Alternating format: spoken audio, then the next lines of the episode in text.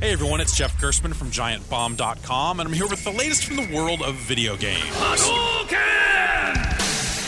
The battle for exclusive content on consoles heated up in Las Vegas, where Sony announced that it was working in partnership with Capcom to produce Street Fighter V, which will be released on the PlayStation 4 and the PC, which is always neutral territory when it comes to these sorts of console-exclusive deals. The last numbered sequel to Street Fighter was released in 2008 and re-released frequently, with this year's Ultra Street Fighter IV being the latest update. Capcom and Sony are being a little coy when it comes to gameplay details, but a recently released clip shows that, yes, it's still about a guy named Ryu throwing fireballs at Chun-Li and other fighters. Also of note is that the developers are using Unreal Engine 4 to put it together, meaning that both Street Fighter and Mortal Kombat, two heavy hitters of the genre from the 90s, are now being produced with the same tools. Crazy.